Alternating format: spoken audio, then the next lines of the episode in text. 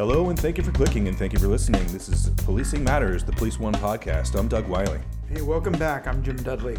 Jim, you know, we've seen yet again um, the unthinkable happen in Orlando at the Pulse nightclub with Omar Mateen slaughtering 49 innocent individuals out for a good time on a Saturday night.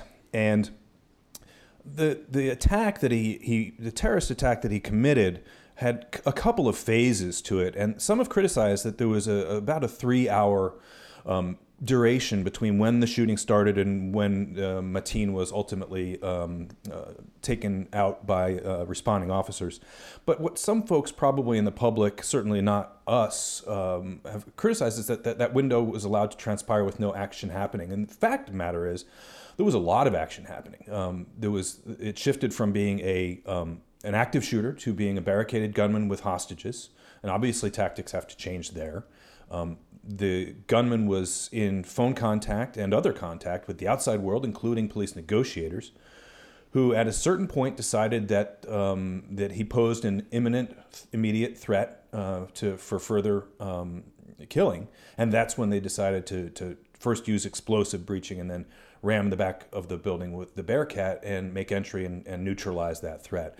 Um, you know, I know you've you've had a lot of experience in various special operations. You want to talk to some of the phases that the commanders and the, the officers there uh, were, were going to. Sure. Well, I would I would have to start by saying when we talked about the the attacks in Belgium and France uh, a month or so ago, um, I was critical of the response and the the real downtime that it took for uh, armed response uh, by specialized police units to respond to those um, terrorist events. I think it was really smart for the Orlando PD and for the tactical officers to come out and to push more information out to allay the fears uh, that the public had and to sort of silence the critics to say, hey, we really were doing something. And it really sounds like um, it was handled appropriately, in my opinion.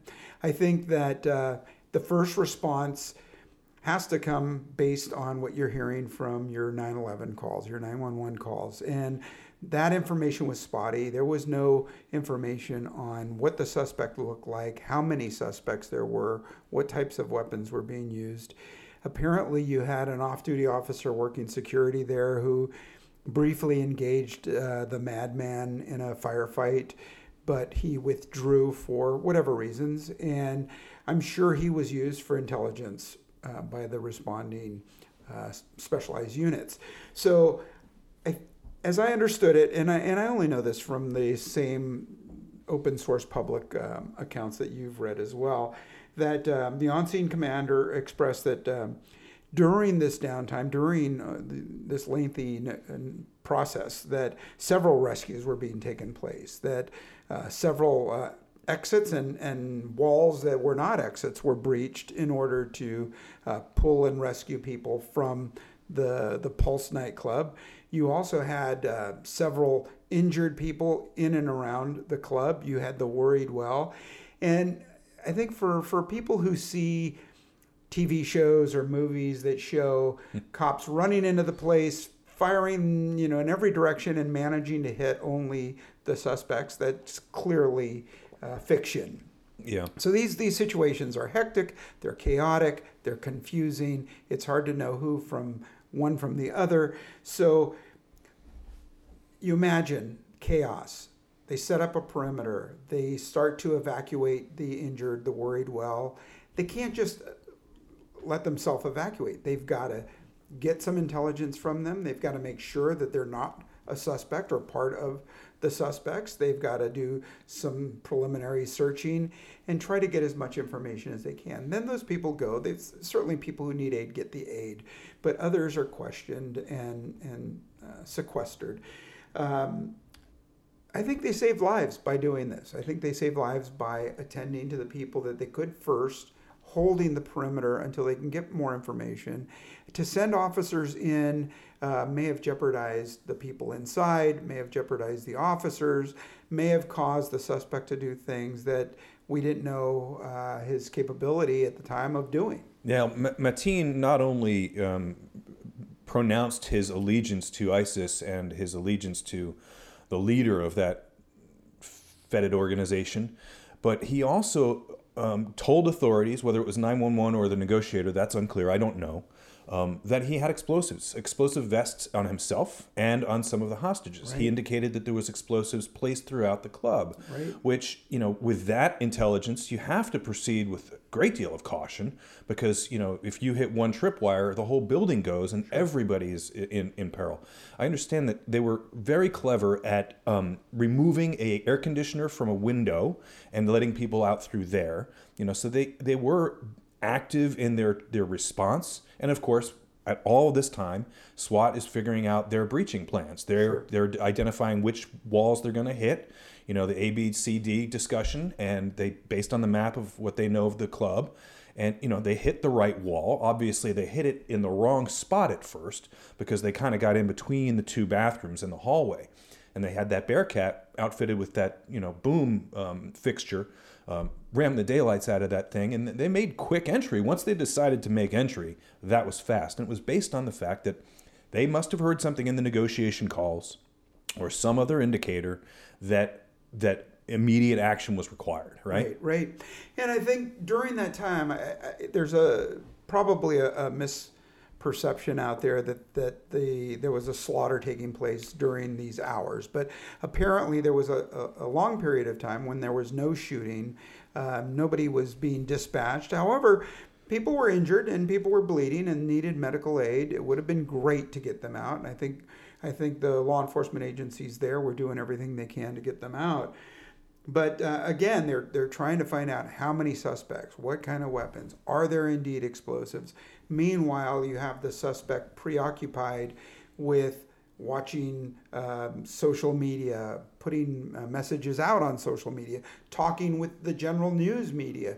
So you you had him preoccupied. That was good. While you're still evacuating, extricating people. Yeah, and I think it's important too to mention that, you know, while he was clearly confused, he pledged allegiance to a variety of organizations, terrorist organizations that not just despise each other but are actively killing each other. So you can't pledge allegiance to Hezbollah and ISIS at the same time. Obviously, he didn't know really what he was talking about, except for the fact that he wanted to be part of the jihad, and he was googling San Bernardino terrorist attack at the same time as he was holed up in that bathroom. Again, as you'd mentioned, so morbidly curious about um, the internet and the response to his slaughter um, that he that he that he just decided to stop doing what he was doing. It's not really clear why he did it. We'll never know um, why he you know decided to stop the killing. But the fact is, is he became a he became a barricaded subject with an you know w- with armaments in, up to and including um, explosives. And so that obviously renders the, the situation to, to a different type of tactics. I think that they did fantastically well. I think that when you read, I think it was in the LA Times this week, um, uh, the, the, the commander of Orlando SWAT giving that detailed description of all of the things that were going on with them. Um, I'm, I applaud O- Orlando PD and, and EMS and fire who came too. I mean, we have to re- recognize this was a y'all come situation, and I think they y'all did pretty good. Um, they improvised using, you know, as officers tend to do, using the squad cars and ambulance. And you know, we saw that video of the, the pickup truck and the and the casualties being put onto it. You know, I say my hats off to you guys. Oh, I think they did a tremendous job, and I think it was really smart to put out the information they did. Again, to the critics who say, "Well, they should have gone in and and try to just blitzkrieg the guy into submission," um, I think they were still effective doing what they did, using the caution that they did, knowing that this this guy was in in possession of at least some high-powered weapons. Um, I think um, I think that it's difficult sometimes for people. I, I, I heard some comments from people who were there, and clearly they're they're in stress. They they want to be rescued. They're shouting to officers to come in and rescue them. The officers are shouting back at them or telling them to go back inside, and that's hard to hear. I, I think when you look at some of the the mass shootings and you see, you know, children walking out in a straight line with their hands raised. I mean, that's you know that's for everybody's safety so that they're they're recognizable as victims and not the suspects. So again that that vetting that vetting procedure has to happen and I, I don't think a lot of people out there who witness this sort of event really understand that. Yeah, you know, I think in kind of wrapping this segment up, we should make sure that we address the fact that this was um, a, a terrorist act committed by someone motivated by radical Islamist jihadist concepts, if not a deep understanding of it, clearly, um, that you know this is this comes on the heels of San Bernardino. We've had two or three at Fort Hood alone. We've had some of these plots um, involving uh, improvised explosives. The Times Square plot that was foiled, um, the Christmas tree in Oregon, uh, Portland, Oregon, that was foiled. These these folks are here. Many of them are born American citizens.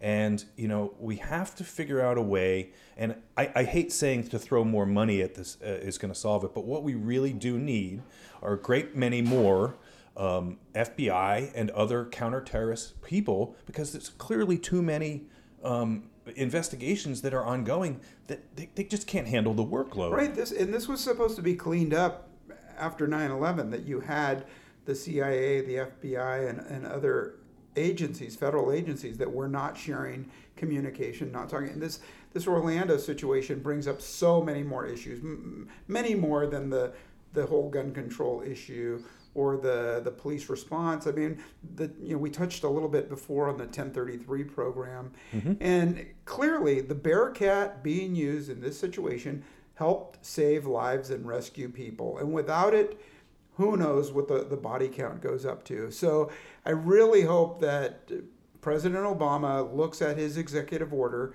that restricted the dispersal of military surplus to law enforcement agencies and really opens it up a little bit more than than the, the knee jerk that, that caused his his original act. Yeah, I um, I'm I'm I'm I'm not the kind of person to place a great deal of faith in that uh, happening. I certainly would like for it to happen.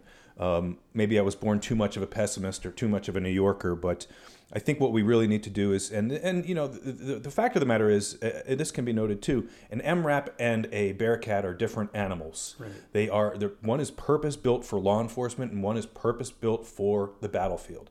Um, you can use an MRAP quite effectively as a, it's a it's a big armored box into which you put your first responders to go and help save lives and, and eliminate threats.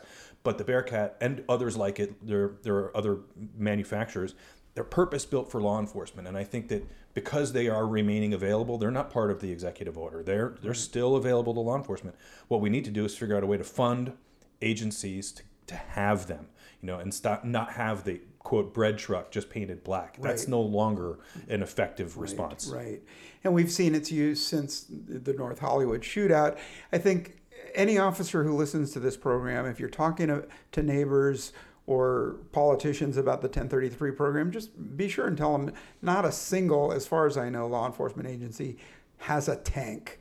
These are armored vehicles. They're used for rescue. They're they're used for transporting personnel in and out of uh, a hot zone. So eh, they're really needed, and, and it's not turning law enforcement into the military.